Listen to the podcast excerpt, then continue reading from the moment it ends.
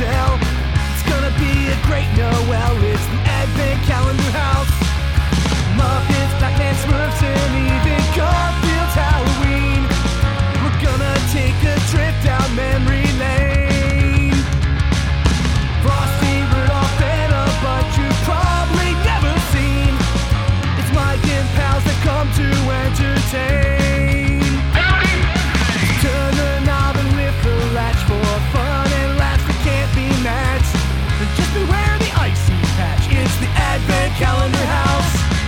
Welcome back to the Advent Calendar House, the podcast that spends December glued to the TV whether I like it or not.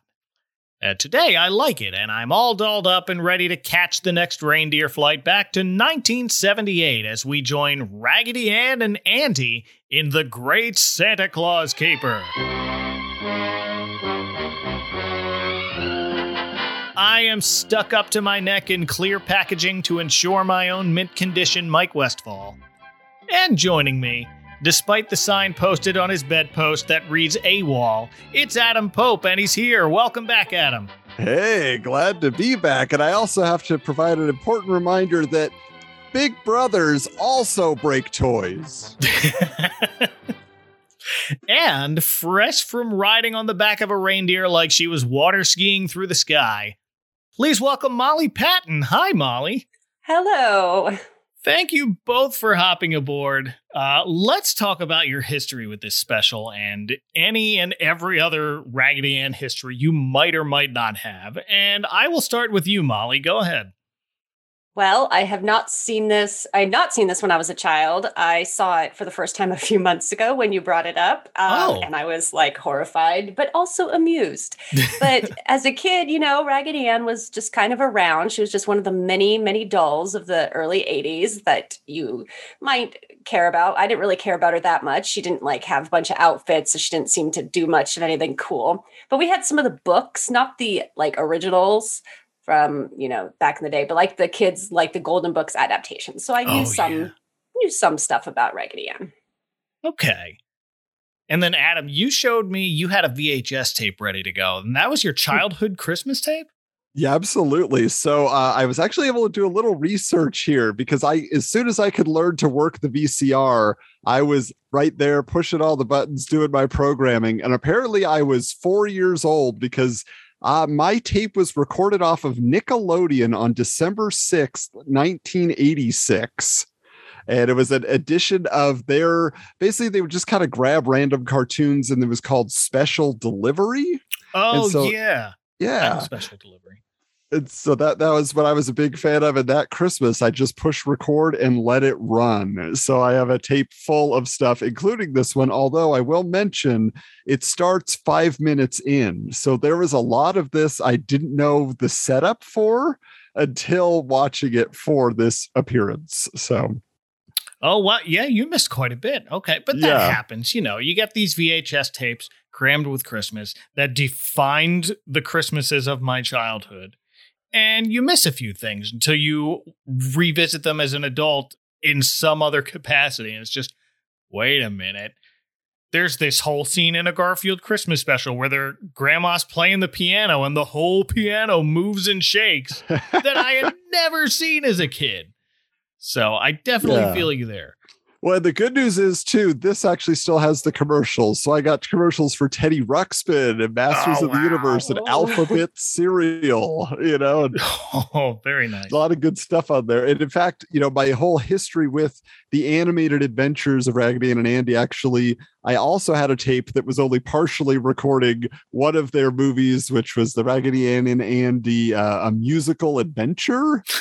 And and there was there was this one segment which is what I had, which was this character called the Greedy, who, who's just this big, you know, just voluminous, gelatinous, whatever he was, just consuming candy, and he tasted great too, apparently, in the the ocean in which he lived, and they were, you know, just tasting uh, everything around them, and that one always stuck with me. Just the fluidity of that animation was fantastic. Feed me globs and gushes of your most delicious stuff. But without a sweetheart, I never get enough. That whole movie is bonkers. the whole thing and it tranced me as a kid like like that camel. I remember thinking yes. this is nuts as a child, but not being able to look away. It was like a very fluid car crash. Yeah. Uh, I'm pretty sure my parents also still have most of their old tapes. They transferred some to DVD, but I think mine was a copy that ran on, I want to say, the Disney Channel, because I don't have commercials. Hmm. Not for this one in particular, anyway. But uh, this originally aired on CBS on November 30th, 1978.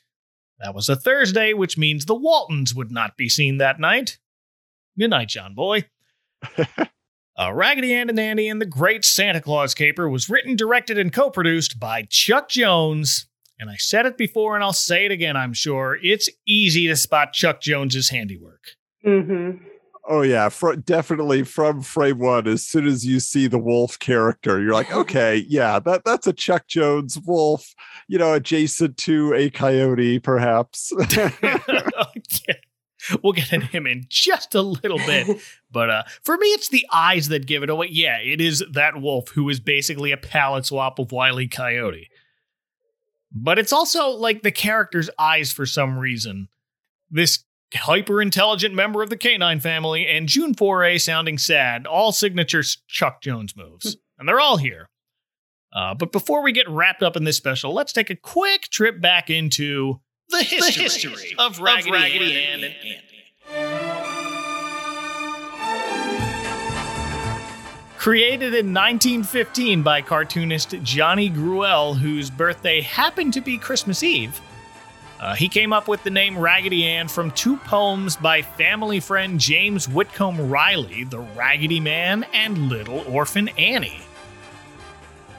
Gruelle's first book of Raggedy Ann stories was published in 1918, followed by a sequel in 1920 introducing her brother, Raggedy Andy. Happy 101st birthday, Raggedy Andy. Uh, these two books are now in the public domain, but the character trademarks are currently split between Hasbro and Simon and Schuster. So no, you cannot just remake this special. I'm sorry. Oh no. Uh, Raggedy Ann and Andy first appeared on screen in a 1941 Dave Fleischer cartoon, followed by two more shorts during the 40s. And then we got that bonkers Nightmare Fuel movie in 1977. So there was kind of a big gap between then and now. The voice of Raggedy Ann in the movie was Didi Conn. Here it is the aforementioned June Foray. I didn't know reindeers could fly. Uh, we last heard from her on this podcast as Mrs. Claus in A Chipmunk Christmas. Has there been a Bullwinkle and Rocky the Flying Squirrel Christmas special? If there has been, I haven't watched it yet, so I'm hoping. Yeah. She's come up a few times on here. We, uh, she, Cindy Lou Who and a few other things. The teacher in Frosty the Snowman. So, uh, and Raggedy Andy is voiced by Daws Butler, and you can tell because he sounds pretty much exactly like Elroy Jetson in this. Yep. Would you mind telling us who this is we're going to say Christmas from? I kind of circled around. I'm like, which voice is he doing? It's one of them. and then it was his boy Elroy. Last time we talked about Daws Butler on the podcast, he was the leader of the Wacky Wall Walkers. That comes a little bit after this. Um, before we meet them, let's talk about Alexander Graham Wolf as he, as he introduces himself. My name is Wolf. Alexander Graham Wolf. I am an inefficiency expert, licensed to kill inefficiency whenever and wherever I find it. We talked about how he's basically just a palette swap of Wile E. Coyote, right down to his, his kind of hoity toity accent, uh, which is a different voice. This is Les Tremayne, who was a World War II era radio len- legend. I mentioned him before. He was in Mr. Magoo's Christmas Carol as the ghost of Christmas Present. Uh, and have you guys ever watched The Cricket in Times Square? No. I don't think I've seen that one. No. Okay, there are a few of those. That's another Chuck Jones one. It was an adaptation of a book, and then there was a Christmas themed sequel that I want to get to soon. A Very Merry Cricket. Uh, Les Tremayne is the voice of the cricket, and it has that same sort of sophisticated voice about him going on here. Very particular pronunciation. Yes, Ugh, yes. pronunciations. Christmas. Christmas. oh my gosh, yes. With the T. the, the only place I have ever heard anyone pronounce the T in Christmas. Now, I have to mention for our family, he is best known as Orin in Rainbow Brite and the Star Stealer. Oh, really? Yeah, so it's very interesting because he's also prior to that, or the same year, really, but he was in a movie called Star Chaser The Legend of Orin, which is unrelated, in my understanding, Well- to the Orin in that. Wow. I guess they saw that credit and was just like, let's, yep, all right, we're going to name this. That's a weird connection. It really is. I saw that. I was like, huh? It's like Les Orin Tremayne. Maybe that was his middle name. We didn't know. It was in his contract. That's a whole new level of being typecast. Yes. But but also if you watch the 1970s version of Shazam, he was the mentor character in that that appears in no other Shazam things. Oh, the guy driving the van? Uh, possibly, yeah. the other thing that he reminded me of is uh, Ralph the Wolf, if we're being accurate here. You remember Ralph? He worked with Sam Sheepdog. Hmm. Sam the sheepdog sounds familiar, but Ralph, I've drawn a blank. There, there were a few Chuck Jones Looney Tunes where you have a wolf and a sheepdog, and they kind of clocked into their work, and the wolf just went trying to steal sheep, and the sheepdog kind of stops them, and that's their day. But the joke of that is they clock in and out of a work day, they have a lunch break, and then they sit and they eat lunch together, and then they go back to kind of antagonizing each other, which it's a neat little short. Uh, but in this, it that is taken straight from that. Even Alexander Graham Wolf's rocket sounds like the Roadrunner. Did you catch that? Hmm, I didn't. Yeah, I didn't. I didn't pay attention. Make the connection to the sound effect. Yeah, there was That- something familiar about it, but I didn't know what it was. Yeah, it's it's the sound the Roadrunner makes when he's just zooming down the highway. It's like this special's made from 100% recycled material. Introduces himself as an inefficiency expert for the Gloopstick Corporation and shows us his business card, which included an address, so you know I had to look up that. the address is 6290 Sunset Boulevard in Los Angeles, which is currently home to a Tender Greens Cafe and a Blaze Pizza. well, when the gloop stick, you know, bucks run out yeah, after this Yeah. special, I guess you gotta diversify. Sorry for the spoilers, kids. It's under new management.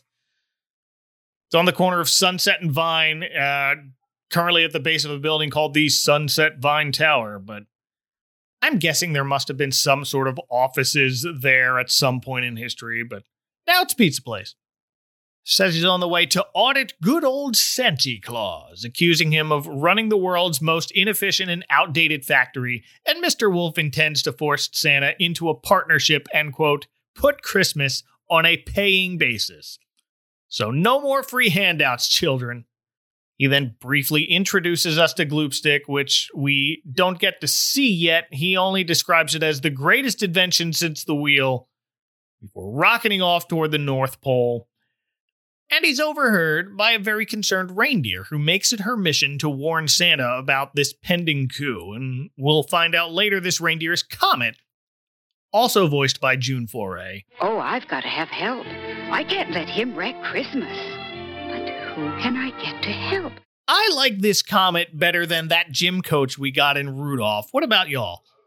I would agree. I mean, she's very uh, confident and very focused on her mission. You know, she's very courageous, and that that's what I got from it. Yeah, much better than you know someone who's going to pick on pick on everybody. Essentially, yeah. Yeah. So I I would agree.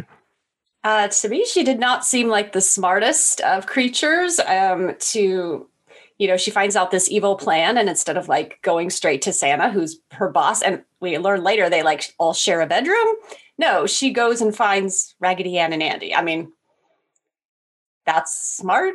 Yeah, she uh She's being considerate. She knows that Santa is a very busy man. They're down to the wire. She he cannot be bothered. She's looking for the next opportunity, the next most capable individual. I see. Yeah. yeah. And while she's thinking, we kind of see her run off a cliff in another very Chuck Jonesy animation thing. Just keep galloping in the air. We've seen Wiley Coyote do take several steps off cliffs, realize not realizing he has he no longer has solid ground beneath his feet. So that reminded me of that right away. I feel like I've seen Elmer Fudd do that before. This is that, except gravity actually doesn't matter for Comet as long as she doesn't have to carry anything on her back, which seems to be her plan here because she tells us she needs to find someone who can help who's very lightweight and won't freeze in high altitudes. And suddenly it dawns on her oh, of course, how stupid of me, she says. I don't think I'd call you stupid, Comet, for not immediately thinking of Raggedy Ann and Andy. Would have taken me a heck of a long longer to come up with, oh, I know, a talking doll my grandparents had. We're supposed to see them as heroes, but no, not so much. yeah, that's it's it's very weird that she comes up with them like these are our heroes of the special, but Yeah, again, this was all new to me. This is a first time experience in finding out how they got to the North Pole because literally that's where my tape started was when they arrive. oh, So I, I did not know the setup at all for Comet having to come get them or that she did that at all. And so I'm just like, okay, so this is her decision making process for who's going to save the day. And yeah, it was it was very very surprising to to say the least. There are decades of your life where you just s- open this story with, well, here we are at the North Pole. Correct. just take it at face value. There you go. I also wanted to mention we get a little scientific accuracy here. As you may have learned at some point around this time of year, most male reindeer lose their antlers during the winter, which would suggest that if you see Santa's reindeer with antlers, they're probably female. So I looked into that a bit. Uh, I noticed some researchers kind of leave room for possibility of a mixed gender fleet because they're magic reindeer, but uh, while doing that, I landed on the website for the Alaska Department of Fish and Game, which has a special species profile for Santa's reindeer, which it calls St. Nicholas Magicalis in fake Latin, which was cute. Uh, I'm going to put a link to that in the show notes. It says it's not known when or if Santa's reindeer even shed their antlers. Fine, whatever. But there's also a map on this page of their migration, which would be cute if it wasn't wrong. Because the map shows Santa's route spiraling west to east down the globe, which is the wrong way if you're trying to keep it nighttime as long as possible. But I digress a little bit. Um, it's not a podcast if you don't do that. So Comet stops in front of the house of Raggedy Ann and Andy and peers through the window to find our heroes both asleep as well as a new character. They have a dog, Raggedy Arthur, who makes his debut in this special. Oh, interesting. And I gotta say, uh, Comet's stopping scoot that she does as she's she kind of slides up to the window is kind of pushing her hooves in front of herself, kind of like she's uh I don't know, she's just working on her oh, what's what's that sport, that winter sport? Uh, Curling? Curling. She's curling herself to a stop. But it, it reminded me of Max the dog from The Grinch Who Stole Christmas. I was Oh, like, yeah. Yeah, there we go, right there. More Chuck Jones. More Chuck Jones. If it ain't broke, don't fix it. Uh, I do not have a voice credit for Raggedy Arthur, who doesn't talk, it's just barks. My guess it's just Daws Butler making dog noises. Because there are only those three credits in this whole thing, so. Yeah, there's no Frank Welker involved, so it must be Daws. Right. Had the day off, but Raggedy Ann then wakes up to see a terrifying horned shadow coming from the moonlit window and she screams.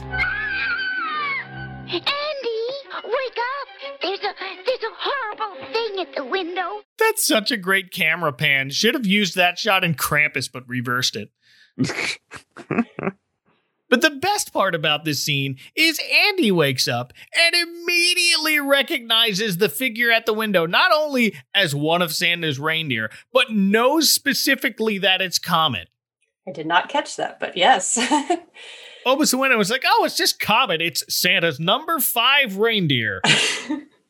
He's very on top of these things, Raggedy Andy. He must be a very big Santa fan. Huge fan of all the reindeer. Gladly opens the window, and Comet flies in, picks them up, goes, Come on, we're going to save Christmas, let's go! And rushes them out of there and apologizes for having to fly slowly at a lower altitude. But Raggedy Ann apparently didn't even know reindeer could fly. Andy's over here, oh, hey, that's Comet. And Ann's like, Wait, you're telling me Santa has flying reindeer? Anne is much more into Easter. She's got it all figured out the eggs, the whole Megillah. But, you know, Andy, he knows Christmas. You cover all of your bases if you have one focus on one holiday and one focus on the other. And then we get some interesting back lore about both reindeer and dolls, as Comet replies to Raggedy Ann, Well, I didn't know rag dolls could talk. And Andy replies, They can't. Well, not when people are around. Yeah. And then Comet shoots back, Reindeer can't fly when people are around. Which sounds like it would be a fun mechanic to use, but those fun facts don't come into play at all later. There, that was just in case you were wondering why your dolls at home aren't having a conversation with you. And why you aren't seeing flying reindeer every night before bed. Yeah. Uh, she mentions it's also why Santa can't come to your house until you're asleep. You hear that, kids? Get to bed. We then see Comet flying over a labeled map of the world over Canada and a straight shot to the North Pole, so I had to pause and identify where they were flying over. It's British Columbia, so they're flying up on the West Coast. So Raggedy Ann and Andy live somewhere on the West Coast.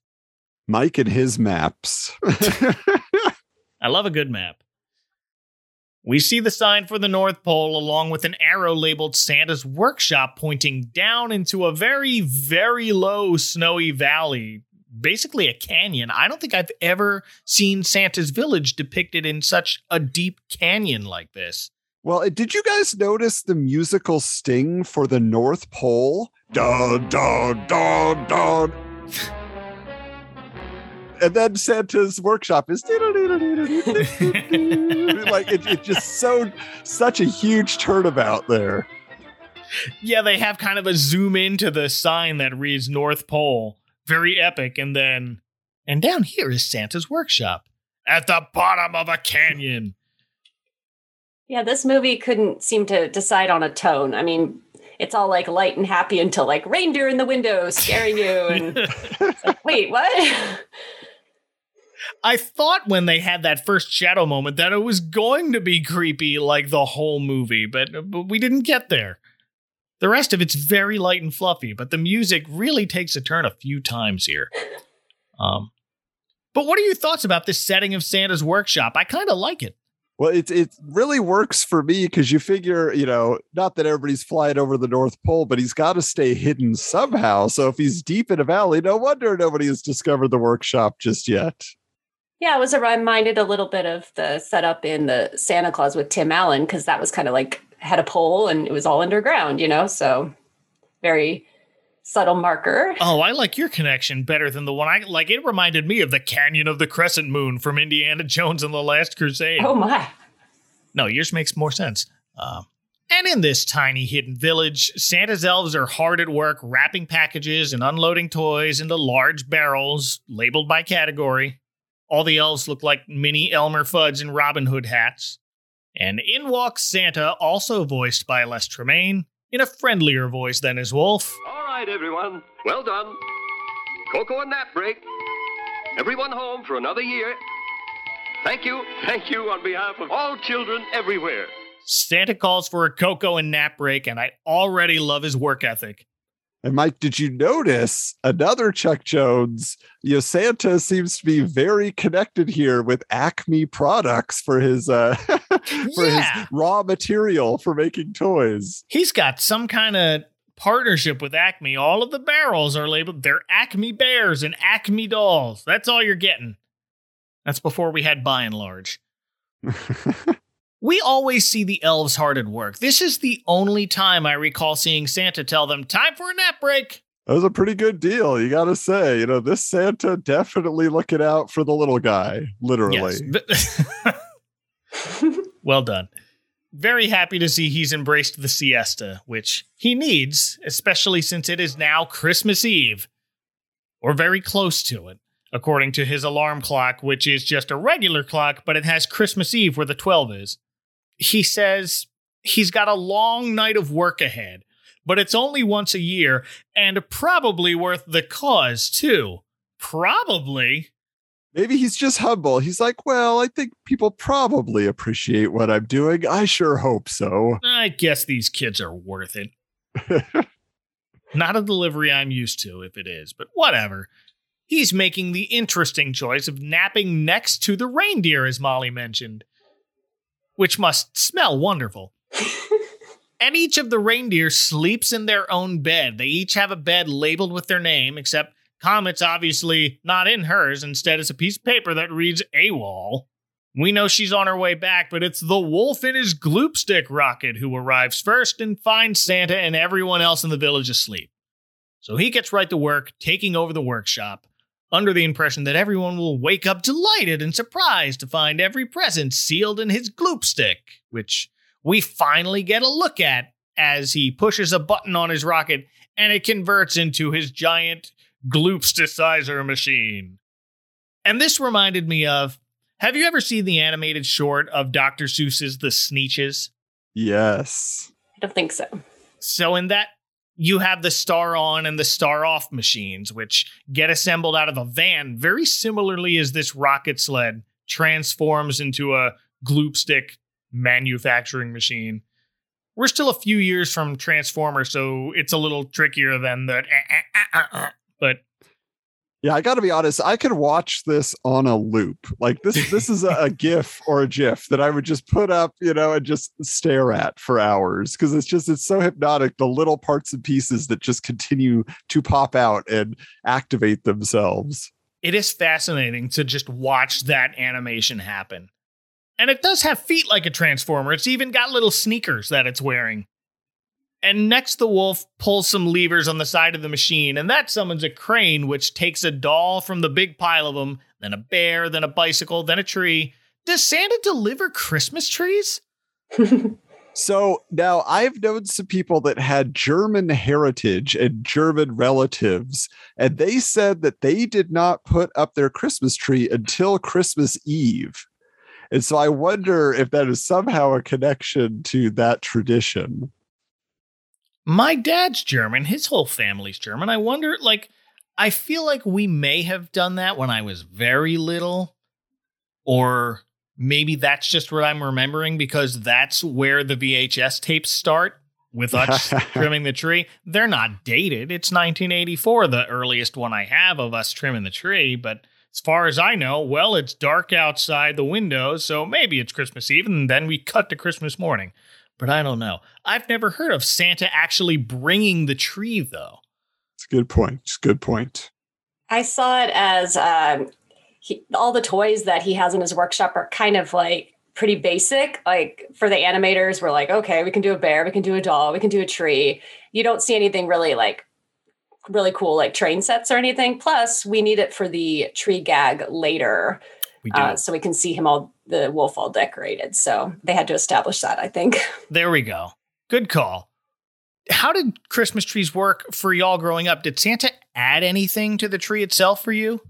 Nope. No, yeah, for me it was just all us. It was all the hard work was by our go. family. We're just we're just setting up a nice place for Santa to arrive to to drop off the presents. The closest thing I remember is sometimes Santa would add tinsel to our tree on Christmas morning. Oh, that's magical. Yeah, sometimes. It depends on how Santa's feeling, I think. You know, by the time he gets to North America, he's on the home stretch. So tinsel's hit or miss on trees at this point. He's picking it out of his beard. You get a few of the, the strands that he has left. This is what you get. So finally, we see what Gloopstick is. It encases these toys and presents in these transparent box shaped containers, sort of like a giant reverse hot glue gun, is what I thought of. Everything looks like it's in its own little plastic cube or in the tree's sake a cone.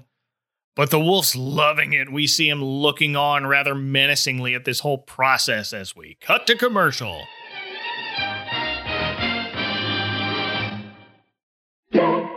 With M&M's, M&M&M's, and M&M's. Entertain with M&M's, M&M&M's, and M&M's.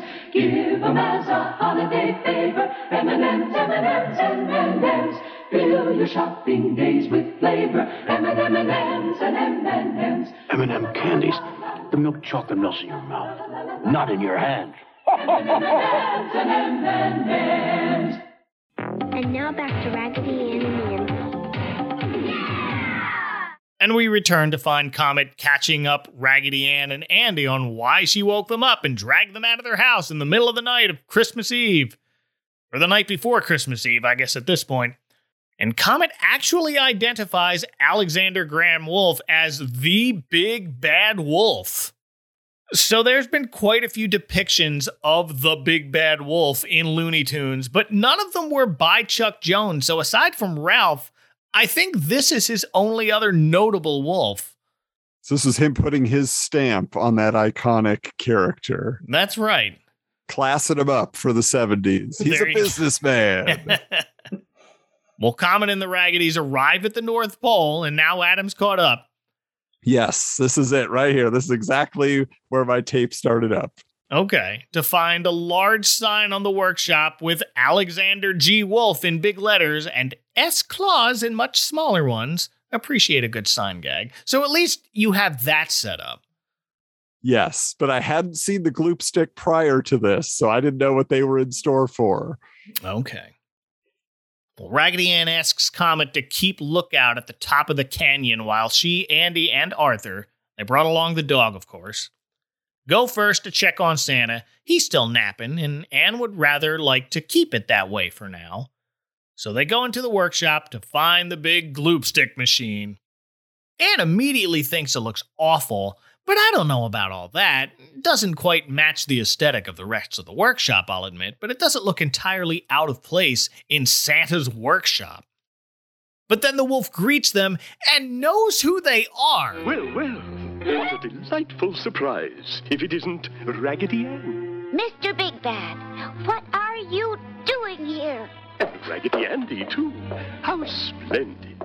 Raggedy Ann and Andy don't come off in this special is big hero celebrities, but both the wolf and Comet knew who they are.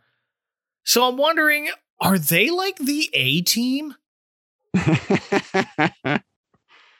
well, it's strange enough also that it seemed like, I mean, do you think where they got picked up from, were they in a nursery? Was that their own room? Did they live in a house with Raggedy Mom and Raggedy Dad? Like, that was the one part I didn't understand either. Cause yeah, you're saying like, they seem to be world renowned as far as we know here. And uh, what, what's their living situation? Was that some kid's toy room or something else? It's hard to tell. It does look like a nursery. It looks like a kid's playroom. In the movie, they belonged to a girl and they lived in that playroom. So it, it looked kind of similarly to that with just toys sprawled out. Uh, the, the other thing I can remember is the Christmas toy where they have a dedicated playroom and all of their toys just live there. So this is like that, It's not the Raggedy Mansion. Okay. that we know of. Well, I remember from my books growing up, there was a little girl. I think her name was Marcella or something like that. That and sounds she was their human. Okay. Well, we don't even meet Marcella in this, but that sounds right. I think that's the the name that they used for the girl in the movie too. Now that you mention it, it's been a while since I watched the whole thing. Just the clips, just the horrifying clips, and we start to see the differences in the two personalities here. Because while Raggedy Ann thinks this whole operation looks awful, Andy thinks it looks cool. And so the wolf uses Andy's interest as a segue into explaining the great gloopsticizer by asking, What happens to Christmas toys after Christmas? And Anne ponders the question and admits, Why, I guess toys wear out, like air. Well, your little sister breaks them. Little brothers break toys too. and that seems to be the inspiration for the wolf's machine. Encase toys in gloopstick, and they'll never break. So I have to ask the both of you, as you're both into retro toys, how far do you go in keeping the things you collect in decent shape? Molly, take it away. I have a ah. tirade to go on. Oh. I used to, but then I had nieces, and now they play with all of my old toys, and I just kind of have learned to let it go. Um, yeah, nothing's in real great shape anymore, unfortunately. Yeah. I'm with you there. Uh when I gave my oldest daughter my old glowworm from that I got when I was 3 years old and that doesn't even glow anymore because it's that old and we had to gut it, but it it's in a happier place. All right, Adam, let's hear what you got. Well, so now I will say I have a fair amount of, you know, carded action figures that hang on my wall. I love the box art. I enjoy all of that. So I, I'm not totally against keeping some action figures in the box, although I have a majority of played with. I love the history of a toy when I'm out hunting for them and things like that. But I also am a comic book reader. Uh, notice I don't say collector. Uh, I, I, have a comic book podcast that covers the 90s in which the collecting mentality was so crazy that that evolved over the last few decades into people literally encasing their comics in pieces of plastic after they have been graded by you know specific agencies tasked with grading comic books. So they will never be read. The, the delicious paper will never be smelled again in some cases inhaled as it disintegrates while you're reading this 50 year old comic. And so as soon as that started happening my mind immediately went to they're gloopsticizing comics. The gloop stick has won. And because now it literally is it's everything. It's action figures. It is VHS tapes, which I also collect. I collect them to watch on vintage VCRs and televisions, Right. not to be encased in plastic and sit up on a shelf or in a box. Like, so literally, like, I cringe so often. And it, it was all born here in seeing Alexander Graham Wolf do this. And it seems that he started the CGC just so that he could keep his business running. Oh, it's frustrating. Uh, I I think I'm with you on that. Yeah, uh, when when I used to hang on to comic books and magazines and things, I hang on to them to read them and to flip through them again. And I just I learned early on that I'm not the best at keeping toys and things in decent condition. Baseballs. I have an autographed baseball of Hall of Famer Bob Feller, who is long dead now, but uh that would have been worth something and it would have been like really nice to have displayed but as i was moving the last time i was moving it didn't get preserved very well and the the marker on it smeared and it's just the only person who could tell it's bob feller's autograph at this point is me because i handed him the ball and but it's uh, th- that's my dad is better at collecting baseballs. He's got shelves full of them and he can tell you stories about how he handed a ball to Mickey Mantle to sign and I got this like smear of a ball in my closet. I thought you were going to say that you hit it over a fence in a backyard of, you know, sandlot a baseball game and managed to have it chewed up by the beast. no, we didn't have any uh, beastly dogs. I was never too shy to hop over a stranger's fence and get anything that I accidentally threw over there. So that was never a problem for me. But we also didn't have any terrifying beast dogs. So. But I'm getting better now that the kids are starting to want to keep certain things. This year, they're really getting into Lego, and we've had to find new places to keep the sets that they want to stay built. Uh, we only have a few so far, but that's what we have room for now, and it's a work in progress. But I wonder if Mr. Wolf here had some sort of traumatic experience where a beloved toy or something he broke that caused him to get behind this gloop stick stuff. Yeah, we got to fi- see that prequel. Come on, Chuck There Jones. Estate. There it Do is. it. Oh, if only someone had a podcast about prequels and wasn't ending it. Hmm. No, you had a great one. Enjoy your retirement. But, and as a demonstration, he has Raggedy Ann name something she would like. She chooses a beautiful China doll from France, and the Gloopsticizer crane picks out one from the pile. And it's just the same doll we saw the first time. They're not going to reanimate that. From the wolf's point of view, it's the perfect gift, unbreakable forever. But to Anne's point, what good is a doll if you can't touch or cuddle it? And it's like in the world's worst shrink wrap. You might have gotten more people behind shrink wrap, but no, Wolf's good with keeping everything in gluey cubes. And next is Andy's turn. Let's see. I want a Howard Pyle book of pirates. Excellent choice. Uh, an electric earth mover, a 40 speed bike. I never even used all 10 speeds of my old 10 speed, but fine. Uh, a regulation soccer ball, and his very own Christmas tree. So, yeah, I guess Santa Claus delivers trees to the treeless. Let's get that tradition going. If it isn't already a thing, and you know right. we're not aware of it. I think this it's time. The time has come. Everybody gets a tree on Christmas morning. Yeah. you want a tree, you got to wait for Christmas morning. Uh, but despite already seeing his sister's gloop stick encased China doll, when Andy's wish list comes out in little plastic cubes, now he says, Hey, what good are toys if you can't touch or use them?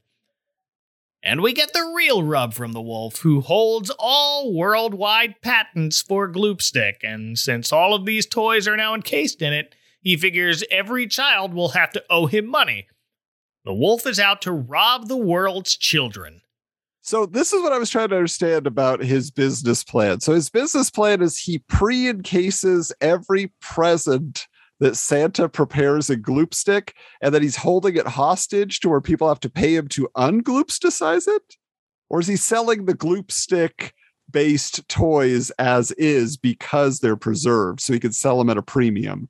I think it's the latter. I think he's tr- because he's really pushing hard for this. Look, it's an unbreakable toy but it's encased in gloop stick, which I own, so pay up. Hmm. Okay. And it seems that at first uh, gloop stick is irreversible, and so it wouldn't be like he was holding him hostage. I think it's the second one too.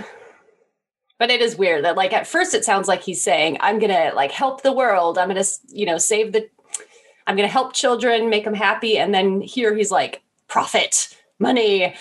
Like, what's your motivation, Wolf? Yeah, he is all over the place. That is for sure. He's trying to put an armor around the world, and the last time that happened, we got Ultron. uh, and even Raggedy Arthur knows this wolf is the big bad kind, and he comes running and barking at him. And then the wolf has a Raggedy Arthur switch on his gloop stick machine. We've never even met this dog before in the history of Raggedy Ann, from what I can tell, because it says introducing Raggedy Arthur in the credits of this cartoon. But the big bad wolf put a switch on his machine labeled Raggedy Arthur. Alexander Graham Wolf does his homework. I guess so, but there's my threshold of believability in this special. Oh, Genius talking wolf taking over Santa's workshop? That's fine. Wait, there's a Raggedy Arthur switch on his machine? No, that doesn't make sense. I'm sure after seeing this special, all children everywhere wanted their own, you know, merchandise of Raggedy Arthur. Oh, I'm so sure. I mean, they you could find them now. I saw like when just googling Raggedy Arthur, there is a plush of him which has eyes, which is weird because this one you never see the dog's eyes, but whatever. Uh, and sure enough, the crane picks up Arthur and into the gloop stick he goes. Thankfully, his head's sticking out so he can breathe. Don't put your dogs in boxes and wrap them up for Christmas, people. Even the big bad wolf knows that. Uh, and despite Andy's threats that he'd better get Arthur out of there, the wolf invites Andy to join him because, of course, the machine also has a Raggedy Andy switch. Crane grabs Andy, and Ann now shouts, Let go of him! okay, drops him right in the gloop stick machine. And her turns next. Uh, but we see Andy climbing out of the top of the little gloop stick pipe unharmed, while Ann now hides in a row of Christmas trees. There they are. The wolf follows her into this tiny little forest in the corner of Santa's workshop. It's the garden section. Uh, and a now mad Andy jumps down and pulls a Christmas tree switch on the machine, causing the crane to pick up the very tree the wolf happens to stick his head out of, looking for Raggedy Ann. So now I'm wondering how does this crane work? Is it cameras? Because he just it just happened to pick the one tree in the middle of the whole row of them? I don't know. It operates on your DNA or your heat signature. I mean, again, he he prepared Oh, ahead of time. He definitely did all. He programmed everything in the world into this identifier uh, software that he has. So And of course, Mr. Alexander Graham Wolf is undone by his own machine and comes out encased in a cone of gloop stick. And as a bonus, all nice and decorated like a Christmas tree, complete with ornaments and a star on top of his head. So I'll give him some credit there. He made sure that a machine would decorate a tree before sealing it in its cone prison. And Andy proclaims it's the first big bad Christmas tree, which is the funniest joke he and his sister have ever heard. It's the first big bad Christmas tree I've ever seen. And this causes the wolf to burst into tears, not because he was caught by a couple of talking ragdolls, but because he's never had any practice being a Christmas tree. And he can't stand the thought of not being a good Christmas tree.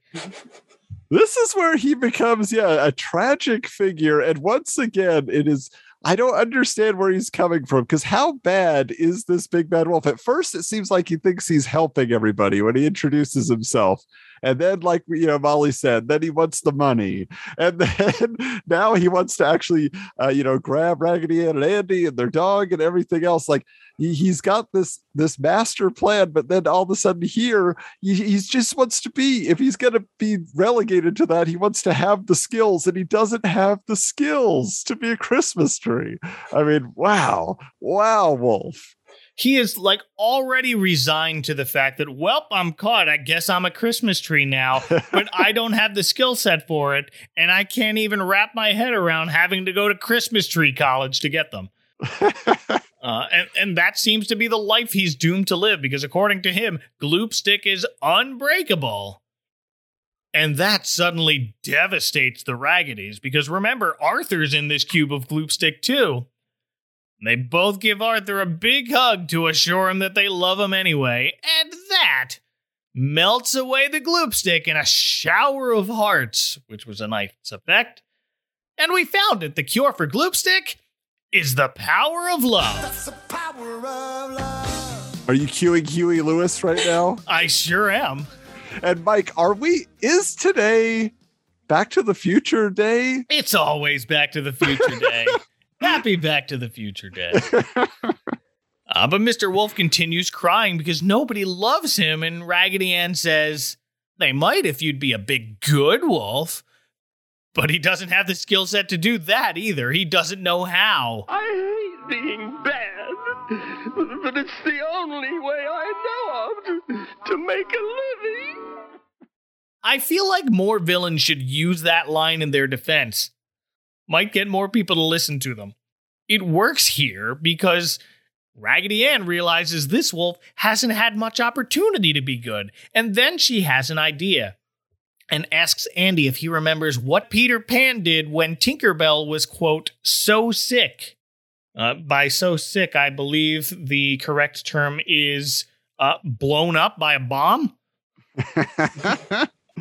like you said, much sweeter than their their musical adventure. They had to tone it down, tone it yes, down. Yes. Uh, so I I guess we're going to applaud the wolf back to help.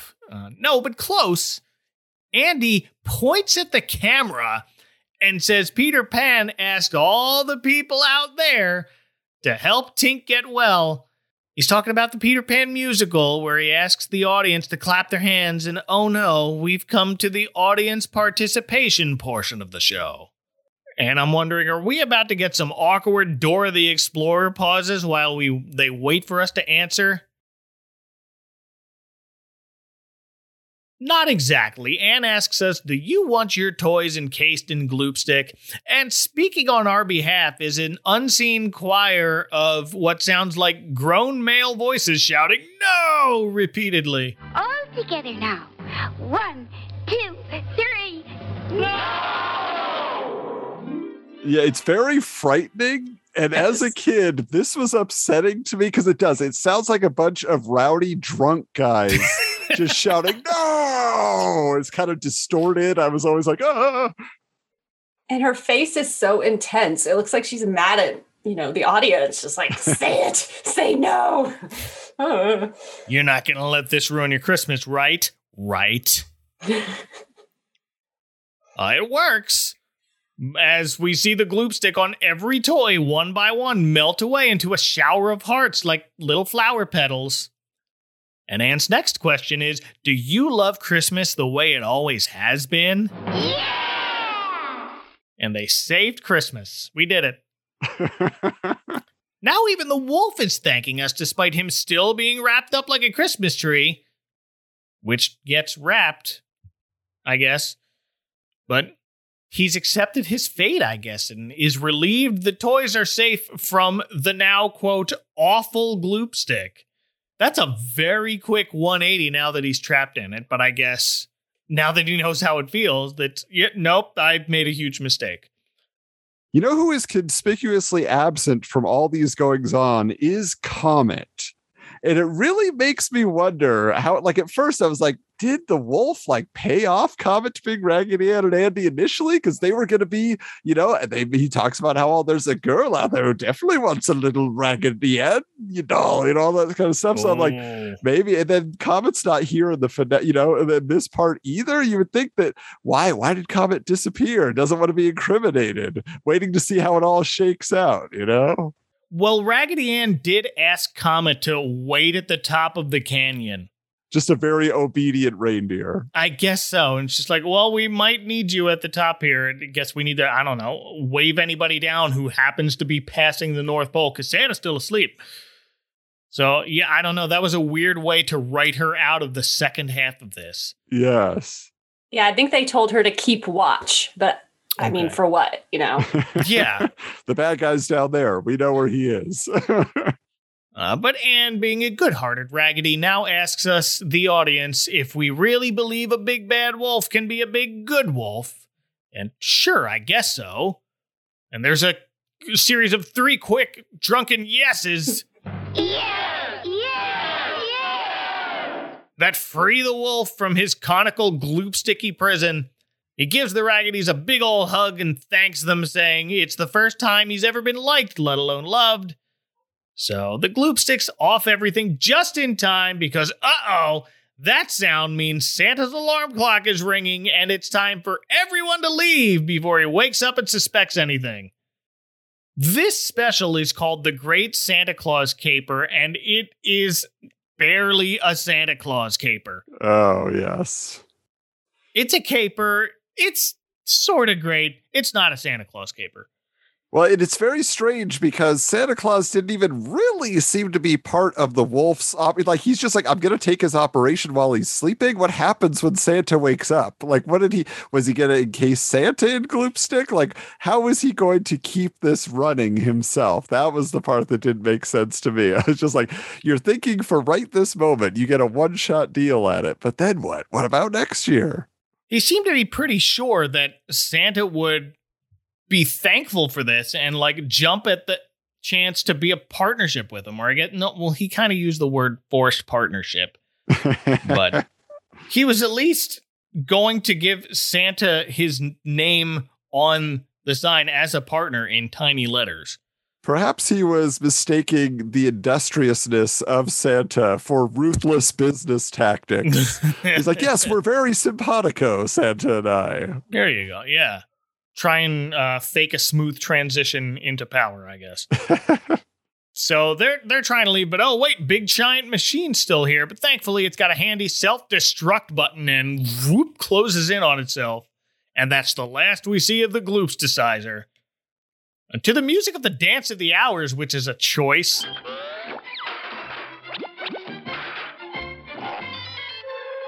You might know that song as the Hippo and Crocodile Dance number from Fantasia.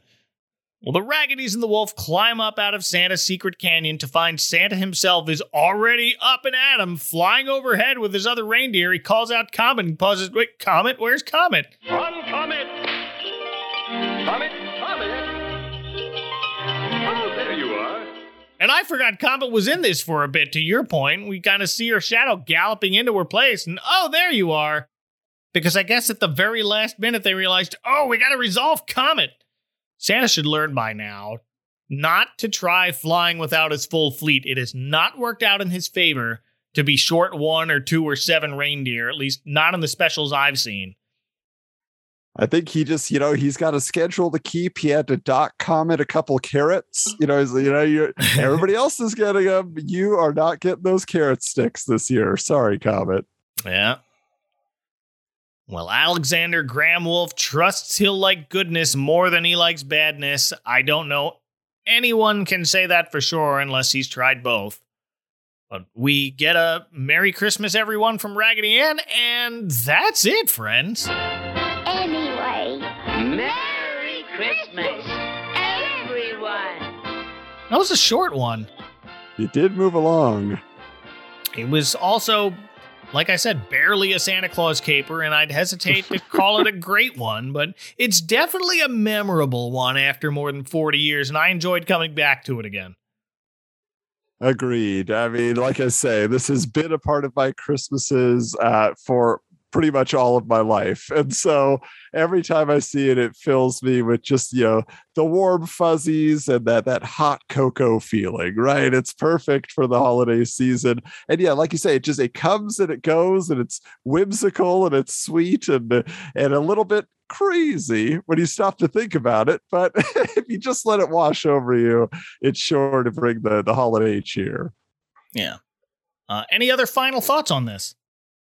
Well, I thought that if if I had seen it when I was about you know four or five, this would have probably been one of my favorite specials because I think that's the audience it sort of was aimed for, and yeah. it was right up my alley. You know, dolls and toys and Santa and that machine that transformed and everything. Um, but like I said, I you know I watched this for the first time a few months ago, and I was like, "What on earth?"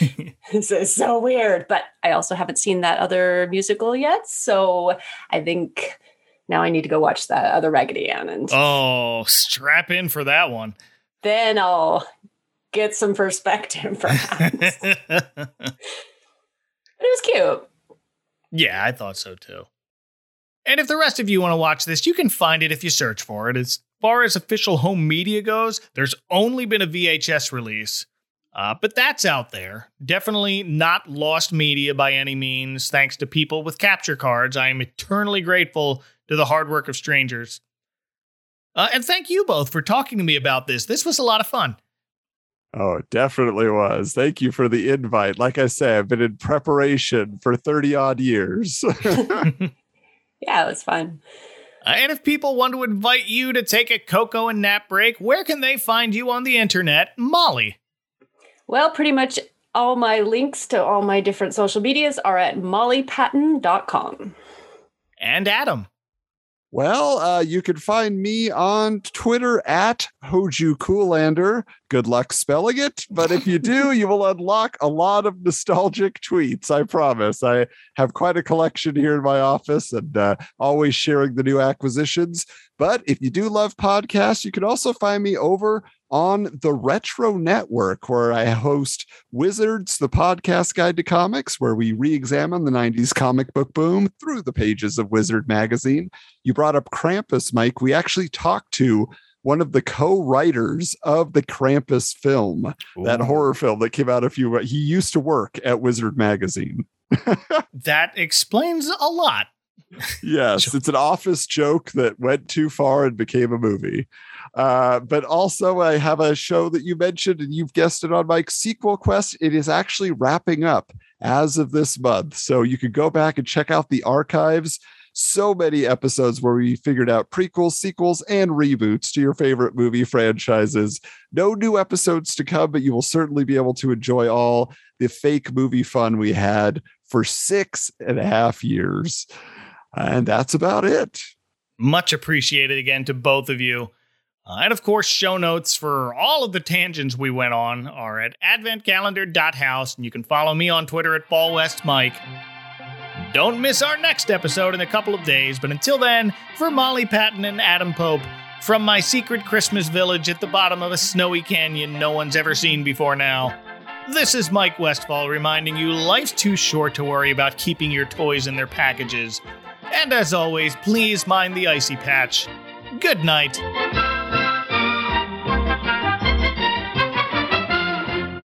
And now, these messages.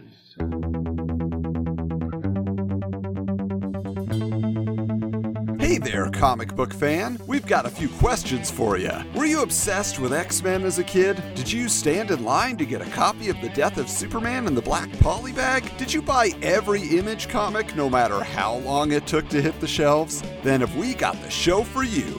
Wizards, the podcast guide to comics, is the podcast where Adam and Michael re examine the 90s comic book boom through the pages of Wizard Magazine and explore the world of gimmick covers, massive crossover events, and find out if those 20 copies of X Force number 1 you stashed in your long box really did put your kids through college. And that's not all. We also bring you exclusive interviews with former Wizard staff members who tell behind the scenes stories from the guide to comics that defined a generation in our special series, The Wizard Files. And wait, there's more. You'll get mini episodes with 90s comic book reviews and more nostalgic fun.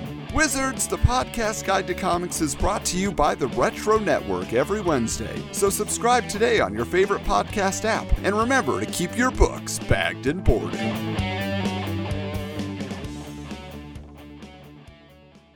Hello, this is Art from A Cozy Christmas Podcast. We're the podcast that explores the coziest stories and memories of Christmas. Join me as I invite you to listen in as I read some of the classic stories of Christmas. Stories like The Gift of the Magi or A Christmas Carol, among many others you may not have heard of before. Sometimes I'll have a guest on and we'll talk about Christmas and the stories that matter to them, like the stories of their favorite Christmas memories and traditions. Sometimes I'm joined by my favorite co host, my daughter Grace, and we'll talk about and try different Christmas foods, play games, or chat about our favorite Christmas movies and traditions. And also teddy bears. So come on in, make yourself at home, and enjoy all the cozy Christmas stories and more heard here at the Cozy Christmas Podcast. You can find out more at www.cozychristmaspodcast.com. Next time on the Advent Calendar House.